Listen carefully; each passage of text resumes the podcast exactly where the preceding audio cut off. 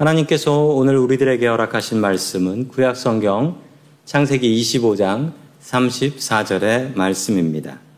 야곱이 떡과 팥죽을 에서에게 주매 에서가 먹으며 마시고 일어나 갔으니 에서가 장자의 명분을 가볍게 여김이었더라. 아멘.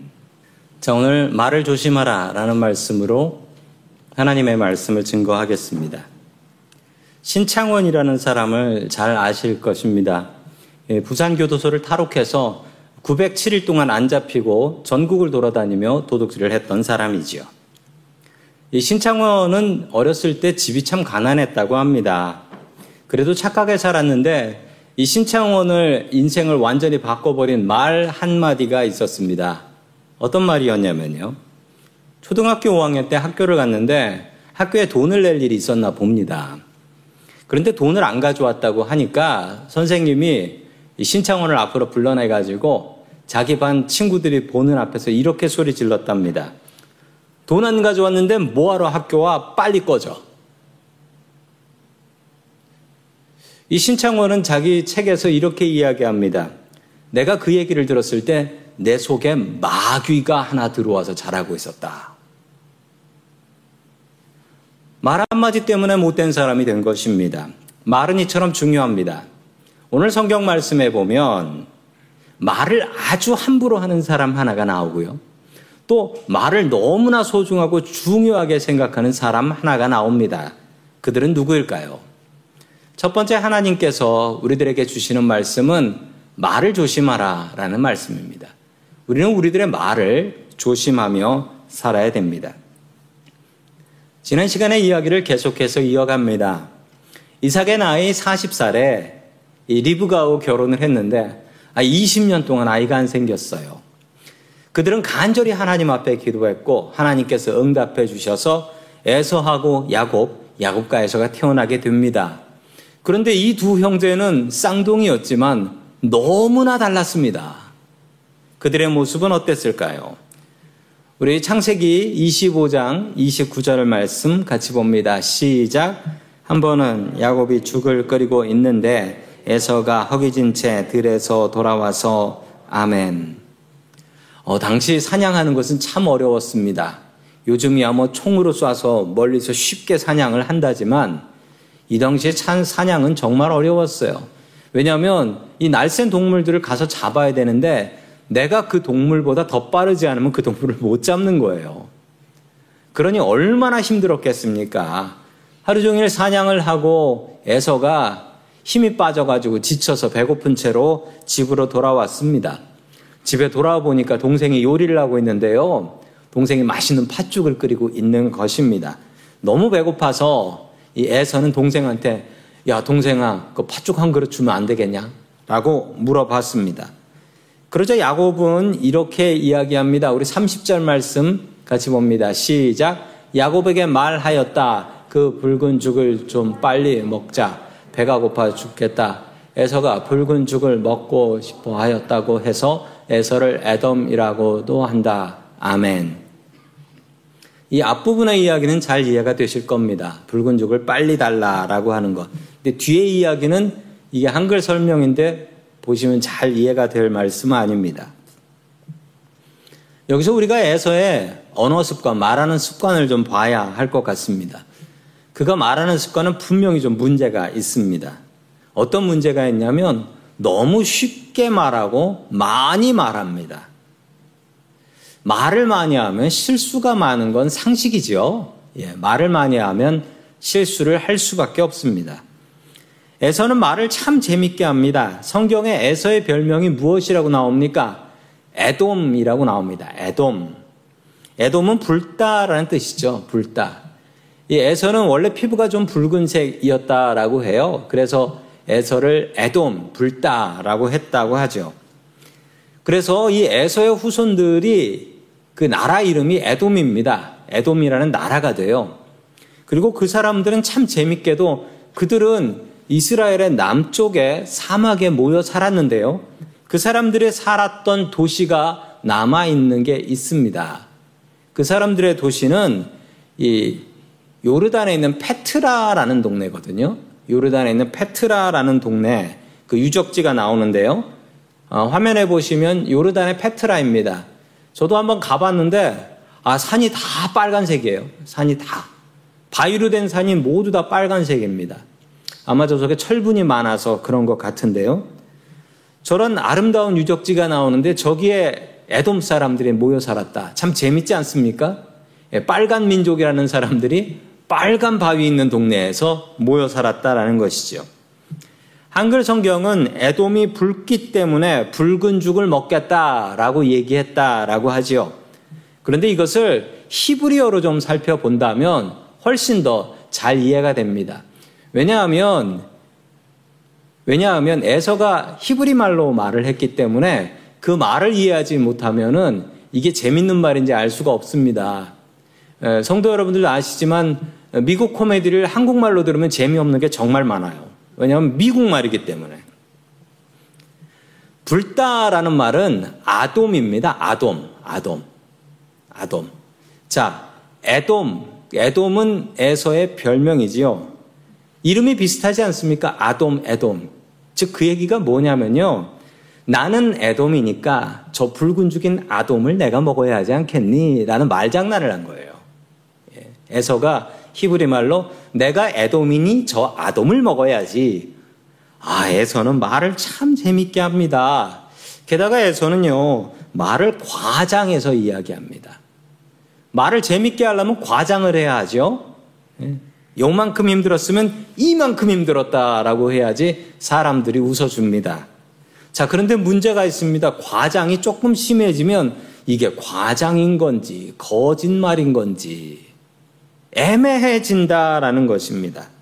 재미있는 말을 하려면 고 있는 얘기에 뭘 좀 보태가지고 좀 재미있게 과장을 해줘야 되는 거예요. 여기까지는 참, 참아줄 수 있는데 계속해서 이 애서는 말 실수를 하게 됩니다. 그 말 실수하는 모습이 31절에 나옵니다. 우리 같이 봅니다. 시작. 야곱이 대답하였다.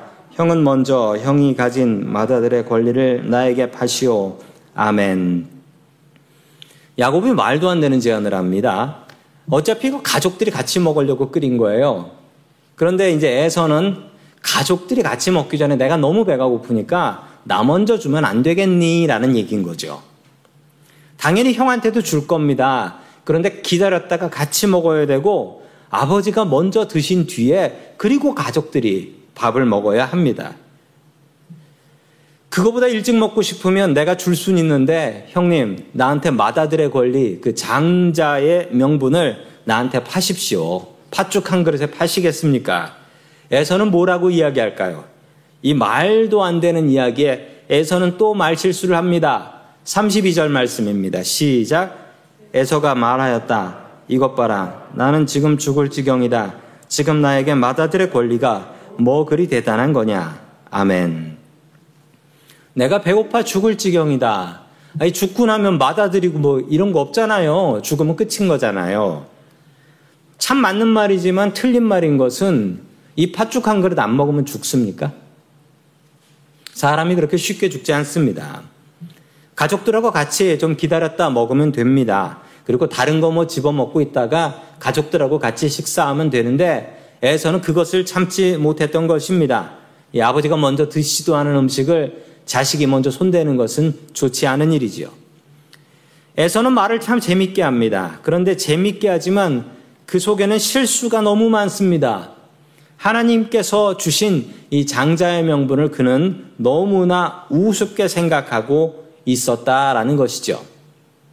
그러나 성도 여러분, 에서가 정말 장자의 명분, 나 그까지 그 필요 없다. 이렇게 무시했을까요? 그렇지 않습니다. 만약 에서가 난 그까지 장자 명분 필요 없다라고 무시를 했다면 장자의 명분 좀 있으면 뺏기거든요. 장자의 명분 뺏긴 다음에도 아, 그까지 거 너 가져라. 나 필요도 없다. 이래야 돼요. 그런데 에서가 어떻게 합니까? 뺏기고 나서 난리가 나요. 아버지 앞에서 난리가 나고 내 동생 저놈을 내가 죽이고 말겠다. 라고 맹세까지 합니다. 그는 장자의 명분을 우습게 생각한 것이 아니었습니다. 말이 험하게 나온 거예요. 말이 너무 쉽게 나온 겁니다. 아니, 그럼 자기가 장자의 명분 그거 중요한 거 알면서 왜 이렇게 말을 했을까요? 에서의 마음엔 이런 마음이었습니다. 말도 못해? 말도 못하냐? 이 마음이었던 거예요. 내가 그 장자의 명분, 내 장자의 명분인데 내가 그까지 말 한 번 못하겠냐? 팥죽하고 바꾸겠다고? 그건 말이잖아. 말 한 번 한다고 형, 동생이 바뀌나? 아니, 어떻게 하면 형, 동생이 바뀌겠습니까? 형하고 동생이 안 바뀌잖아요. 그런데 성도 여러분, 하나님은 그거 바꾸십니다. 에서는 말을 너무 함부로 하고 쉽게 했던 것입니다. 어차피 농담으로 그래, 네가 내 형해라. 그러고서 팥죽 한 그릇 뺏어 먹었으니 내가 잘한 거지. 라고 생각했던 것이지요. 그런데 문제가 있습니다. 하나님께서 이 소리를 들으셨다라는 것입니다. 그리고 마음 아파하셨다라는 것이지요. 성도 여러분, 우리 사람들이 하루에 몇 마디나 할까요? 놀랍게도 사람들은 하루에 평균 7만 단어 정도를 이야기한답니다. 7만 단어. 7만 어, 단어 중에 여자분들은 더 많이 말하고 남자분들은 좀 적게 말하고 경상도 남자는 아주 적게 말한대요. 그래서 우리는 말을 할 때 말 조심을 해야 합니다. 어떻게 하면 말을 조심할 수 있을까요? 말을 조심하는 방법이 있습니다. 먼저 첫 번째 방법은요, 말을 하기 전에 조심하는 거예요. 말을 하기 전에 생각하고 연습하는 겁니다. 미리미리 생각하고 연습하고 말을 하는 거예요. 반대로 하시는 분들도 있습니다. 일단 생각 안 하고 말부터 하고 그다음부터 생각하면서 후회하는 분도 있어요. 말을 하기 전에 생각하십시오. 나한테 나쁜 말 습관이 있습니다. 그걸 누가 당신 요거 틀렸어 라고 얘기하고 고쳐주겠습니까? 그거 스스로 알아야 합니다. 내가 스스로 나의 나쁜 말과 나의 나쁜 습관을 알고 생각하고 고민하고 그리고 바꿔 나아가야 하는 것입니다. 스스로 생각하며 고치십시오. 성도 여러분, 우리 모두 생각하고 연습하고 말할 수 있는 저와 성도 여러분들 될 수 있기를 주의 이름으로 축원합니다. 아멘. 두 번째 말 조심하는 방법은요. 말한 다음이에요. 말한 다음에 내가 실수를 했어요. 그럼 어떻게 해야 될까요? 내가 말 실수를 하면 어떤 분들은 그거로 갖고 집에 가서 아이고 내가 그 말을 왜 했나라고 후회만 하시는 분들이 있어요. 후회하지 마십시오. 내가 말을 잘못했으면요. 바로 그 자리에서 사과하고 취소하면 되는 겁니다. 그냥 넘어가려고 하지 마십시오. 그리고 그 자리 말고 내가 다음에 해야지라고 하면요. 다음엔 서로 기억도 안 나고 그 사람이 기억 못 하는데 내가 그때 미안했다고 하면 그때 그랬나? 그럼 더 우스워지는 겁니다. 이 사과하는 것도 할 수 있는 시간이 있는 거예요. 내 말이 틀렸다라고 생각되면 아, 그 말 내가 잘못했으니까 미안합니다. 아, 그 말 내가 취소할게요. 라고 해야 합니다. 저도 종종 하나님께 기도하면서 실수할 때가 있습니다. 저도 실수할 때가 있는데 한 번은 화나는 일이 좀 생겨가지고 하나님께 이렇게 얘기한 적이 있습니다. 하나님 그냥 집어 치우고 싶어요. 라고 얘기를 했는데 하나님께서 제 마음속에 이런 말씀을 들려주시더라고요. 너 그 말 그대로 되게 해줄까? 어우, 너무 두렵더라고요. 제 마음속에 그 소리가 들리면서. 제가 하나님 앞에 무릎 꿇고 회개하며 하나님 잘못했습니다. 제가 했던 그 말 취소합니다. 라고 하나님께 취소를 했던 기억이 납니다. 성도 여러분, 우리는 말 실수를 줄여야 합니다. 그러려면 먼저 생각하고 말씀하셔야 되고요. 잘못했으면 그 다음에는 회개하고 사과하고 취소하시면 되는 겁니다. 너무 가난하게 자라신 김우수라는 분이 있습니다. 저분은 고아예요. 부모님이 안 계십니다. 열심히 돈을 벌었는데 그 번 돈을 사기를 당했습니다. 이 사람이 너무 화가 나서 이분이 화가 나서 그 자기 돈 떼간 사람 집에다가 불을 질러 버렸습니다. 그리고 이 사람은 경찰한테 잡혀서 감옥에 들어갑니다. 감옥에 들어가서도 드는 생각이 내가 왜 감옥에 왔나 너무 억울하다. 내 돈을 뺏겼고 너무 분해서 불을 질렀는데 내가 뭘 잘못했나 이렇게 생각하며 감옥에서 시간을 보냈습니다. 그러다가 이분이 교회를 다니기 시작했고 하나님의 은혜를 알고 예수님의 은혜를 알고 나니까 아 내가 진짜 죽을 죄인이구나라는 것을 그때서야 깨달아 알게 되었다라는 것입니다. 그리고 나도 주님의 은혜를 받았으니 좀 의미 있고 다른 사람을 돕고 살고 싶다라는 마음을 갖고 있었는데 어느 날 교도소 안에서 이 잡지를 보다가 안타까운 고아 아이의 고아 소년의 이야기가 나왔습니다. 부모님이 안 계세요. 그런데 이 고아 소년이 소년이 자기 여동생인데 여동생이 초등학교를 들어가는데 초등학교 갈 때 책가방을 사줘야 되는데 책가방 사줄 돈이 없는 거예요. 집에 가방도 없고. 그래서 그 사연을 잡지에다가 썼어요. 그랬더니 이분이 보고 김우수 씨가 보고요. 이거 내가 도와야 되겠다라고 생각해서 자기가 갖고 있는 영치금, 갖고 있는 돈 중에서 10만 원을 그 소년한테 보냅니다. 이 소년은 그 돈을 받고 얼마나 놀랐겠어요. 왜냐하면 알지도 못하는 사람이 교도소에서 10만 원을 보냈으니 이 아이도 깜짝 놀란 겁니다. 그리고서 얼마 뒤 이 아이가 이 김우수 씨한테 교도소로 편지를 보냈습니다.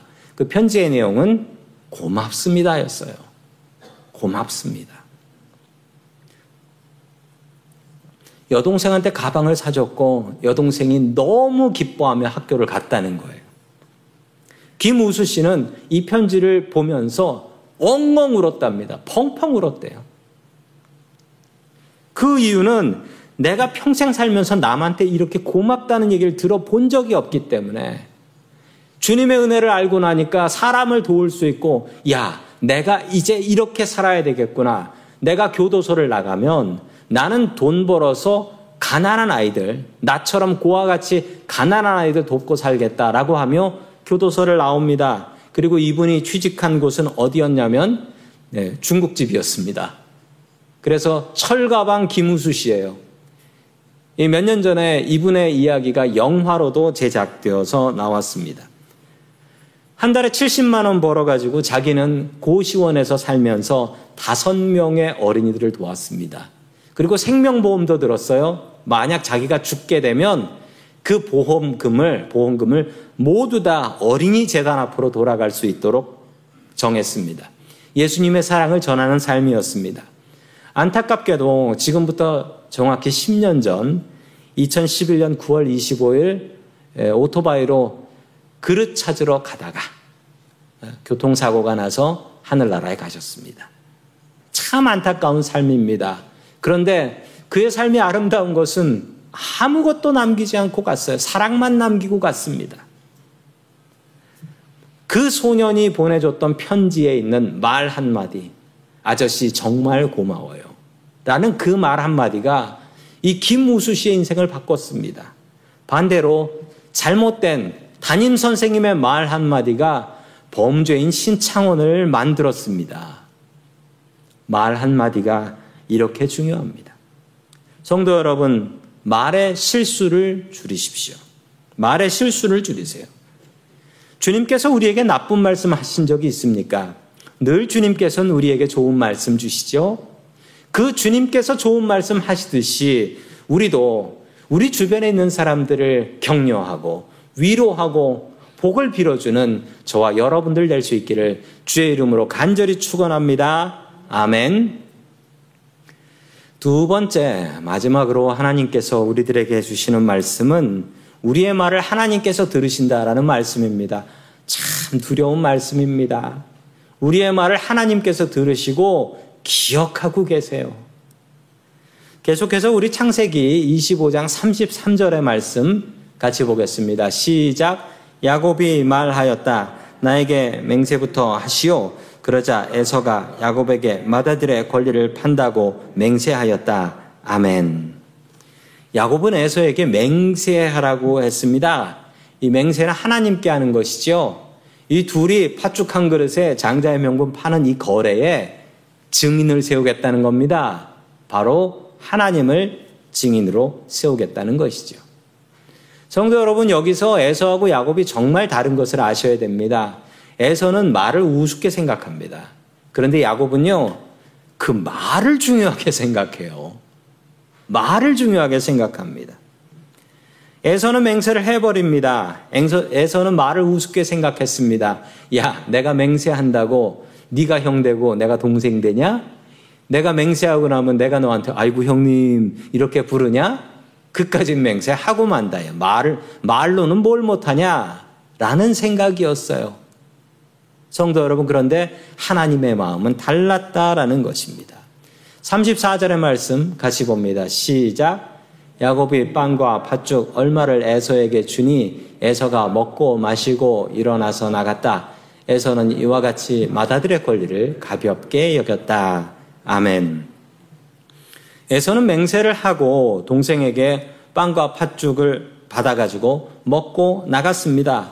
나가면서 스스로 생각하게 저 동생은 참 바보 같다. 이 뭐 말 한마디인데 그 말 한마디 듣겠다고 예, 자기의 팥죽을 내어주나? 참 어리석다.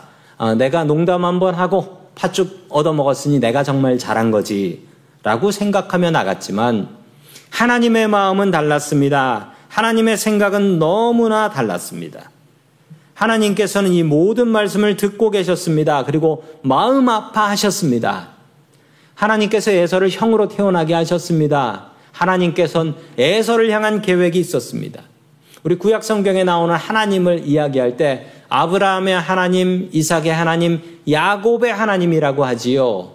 그런데 이게 에서의 하나님이 될 예정이었습니다. 그런데 에서는 자기의 장자 명분을 너무나 우습게 생각하며 그것을 말로 표현해 버렸습니다. 그는 말의 실수가 너무나 많은 사람이었습니다. 성경 말씀에 하나님께서는 이렇게 말씀을 하십니다.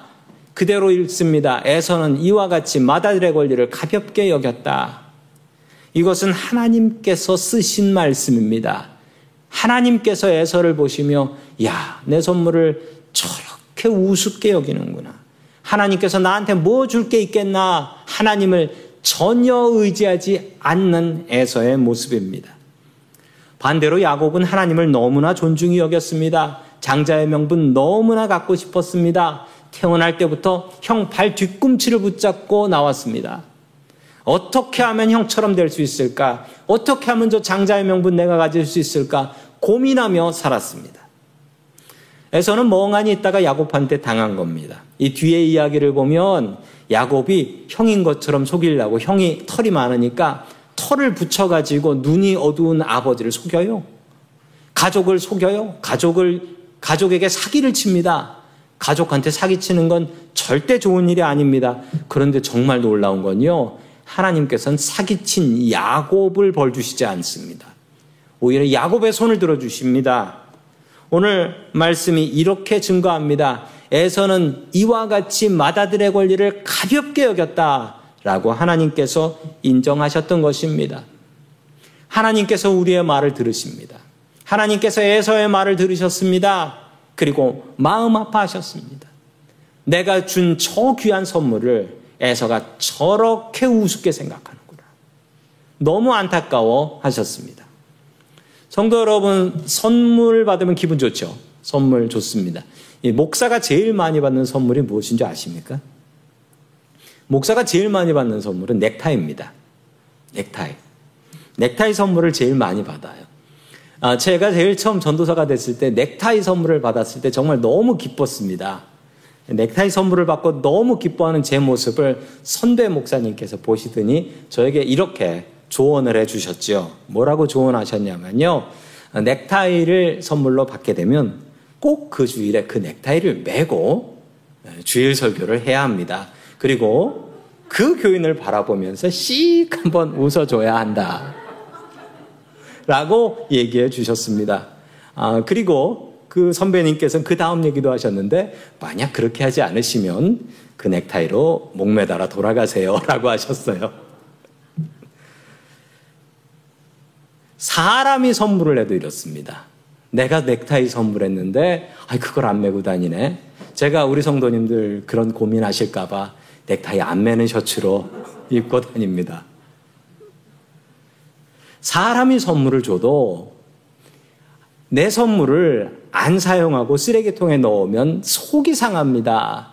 그런데 성도 여러분, 하나님께서 장자의 명분이란 이 귀한 것을 주셨는데 에서는 이 귀한 선물을 쓰레기통에 넣어버립니다.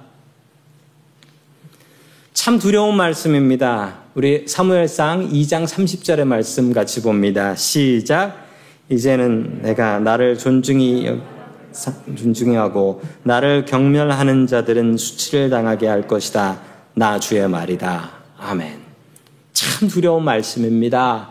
하나님을 존중히 여기는 사람을 존중히 여기고 나를 경멸하는 사람은 나는 그 사람들을 경멸하겠다라고 하나님께서 말씀하셨습니다. 성도 여러분, 성도 여러분들은 하나님을 존중히 여기십니까? 성도 여러분, 성도 여러분들은 하나님께서 주신 선물을 귀하게 여기십니까?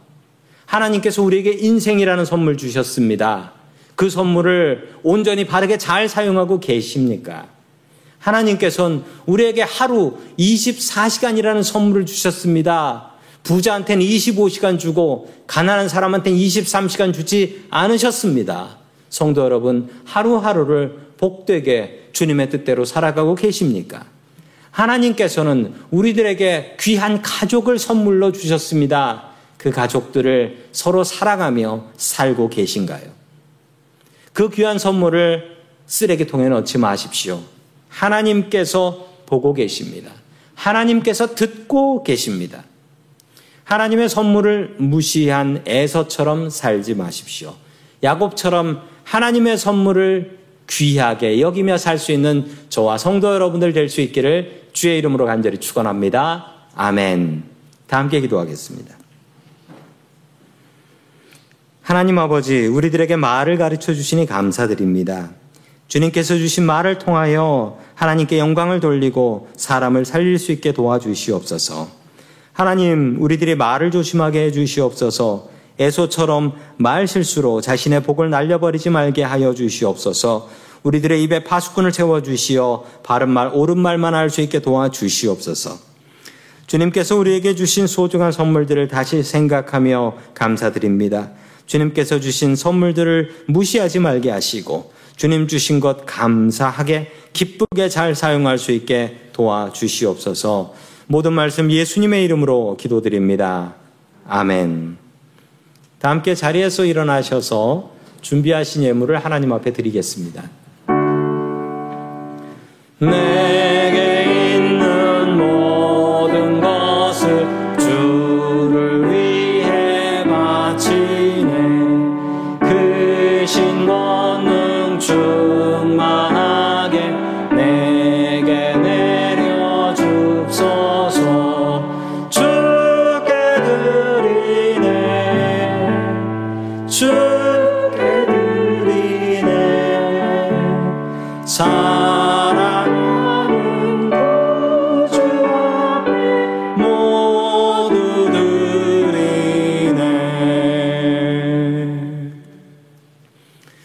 드려진 예물을 위해서 다 함께 기도드리겠습니다. 은혜로우시고 자비로우신 하나님 아버지, 복되고 거룩한 주일을 맞이하여 주님 앞에 나와 예배드릴 수 있는 특권을 주시고 주님의 신령한 은혜를 맛볼 수 있게 하시니 감사드립니다. 이 시간 한 주간 동안 저희들이 세상에서 일할 수 있는 힘과 건강을 허락하여 주시고 또 때마다 줄이지 않게 채워주신 주님의 사랑과 은혜 너무 놀랍고 감사하여 수고하여 얻은 물질 중에 일부를 정성껏 떼어 주님 앞에 드리오니 주님 기쁘시게 받아 주시옵소서. 각자의 처지와 형편에 따라 11조와 감사원금, 주정원금으로 드렸사오니 주님 바친 손길 가운데 주님께서 복 내려 주시옵시고 저들의 가정과 사업이 날로 날로 번창할 수 있게 도와주시옵시고 마음이 있으나 물질이 없어서 바치지 못한 이들에게도 주님께서 하늘의 복으로 허락하여 주시옵소서. 이 예물이 쓰여지는 곳마다 주님의 놀라운 복음의 역사가 있게 하여 주시옵소서. 동티모르의 아름다운 기적이 있게 하시며 길에 있는 노숙인들을 먹이고 살리는 놀라운 기적이 있게 하여 주시옵소서. 우리가 세상 살아갈 때 물질의 노예로 살지 않게 하여 주시고 오직 주님만 의지하며 살기를 소망합니다. 모든 말씀 예수님의 이름으로 기도드립니다. 아멘. 다 함께 자리에 앉아 주시면 감사드리겠습니다. 자, 교회 소식을 전해 드리겠습니다. 주일 예배는 10월부터 현장과 온라인으로 예배를 계속해서 드리고 있습니다. 어, 계속해서 예배 중에는 마스크를 착용해 주시면 감사드리겠습니다. 지금 카운티에서 카운티에서 뭐 실내 마스크 착용에 대해서 좀 완화하는 지침들이 나올 것 같긴 한데 그럼에도 불구하고 저희들은 예배 시간에 마스크 꼭 착용하시고 어, 서로의 안전을 위해서 마스크 착용하시고 예배를 드려주시면 감사드리겠습니다. 자, 지난주에도 광고 드렸는데요. 손세정제 자동 분배기를 입구에 설치를 했습니다. 예, 잘 나오니까요. 꼭 들어오실 때 손 한번 닦고 가시고 예, 나가실 때 또 손 한번 닦고 나가 주시면 감사드리겠습니다. 자, 노숙인 봉사 오늘 나가도록 하겠습니다. 지난, 지난번에 나가지 못했는데요. 예, 노숙인 봉사 오늘 나가도록 하겠습니다. 자, 금요 기도회는 줌으로 모이고요. 어, 헌금은 온라인과 현장과 우편을 이용해서 해주시면 감사드리겠습니다. 이원철 집사님께서 이게 다리 혈관 수술을 하시면 혈관이 막힌 게 있어서 혈관 뚫는 수술을 10월 14일 날 하신다고 합니다. 위에서 기도해 주시면 감사드리겠습니다. 자, 아, 지난주에 소개해 드렸던 우리 주경순 권사님께서 교회 등록하시고 에, 저희 교회 가족이 되셨습니다. 아, 위에서 기도해 주시면 감사드리겠습니다. 자, 다른 광고 말씀이 없으시면 다 함께 자리에서 일어나셔서 하나님을 찬양하겠습니다.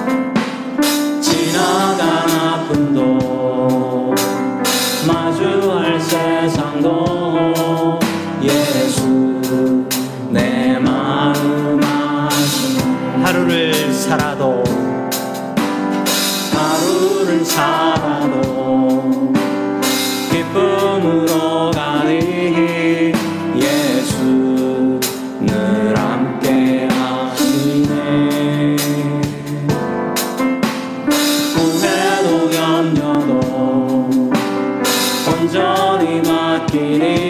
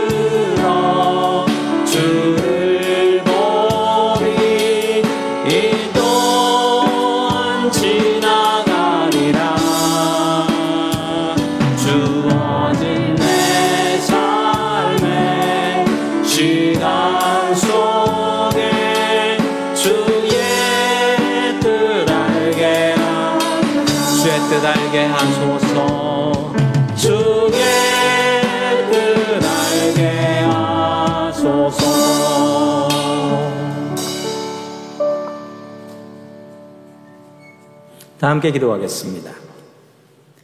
지금은 우리의 선한 목자가 되신 예수 그리스도의 크신 은혜와 죄인을 위하여 독생자를 아낌없이 내어주시는 하나님 아버지의 무한하신 사랑하심과 날마다 우리를 인생의 거친 풍파 속에서 주님의 말씀으로 승리케 하시는 성령님의 교통하심이 우리의 말을 통하여 하나님과 이웃에게 선한 영향력을 끼치기 원하는 주의 백성들 머리머리 위에 이제로부터 영원까지 함께 하시기를 간절히 축원하옵나이다. 아멘.